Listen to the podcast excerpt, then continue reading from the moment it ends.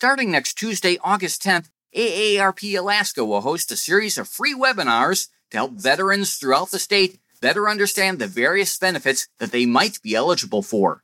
Madeline Holdorf is the group's state president and a member of the auxiliary at the American Legion's Jack Henry Post 1. Over the next couple of months, our webinars will cover all sorts of issues that affect Alaska's veterans and their caregivers. For example, we'll help them learn more about the many programs that the VA offers. We'll also cover the roles that both local and national veteran service organizations can play in helping veterans get all of the benefits that they deserve. And we'll explain the differences between Medicare and TRICARE, especially for those who might be eligible for both. All of these webinars are free, and we encourage both veterans and their caregivers to attend.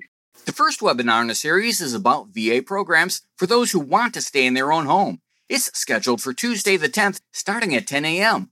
Four other webinars are planned for the next several weeks through early November. To learn more and to register, visit aarp.org/ak.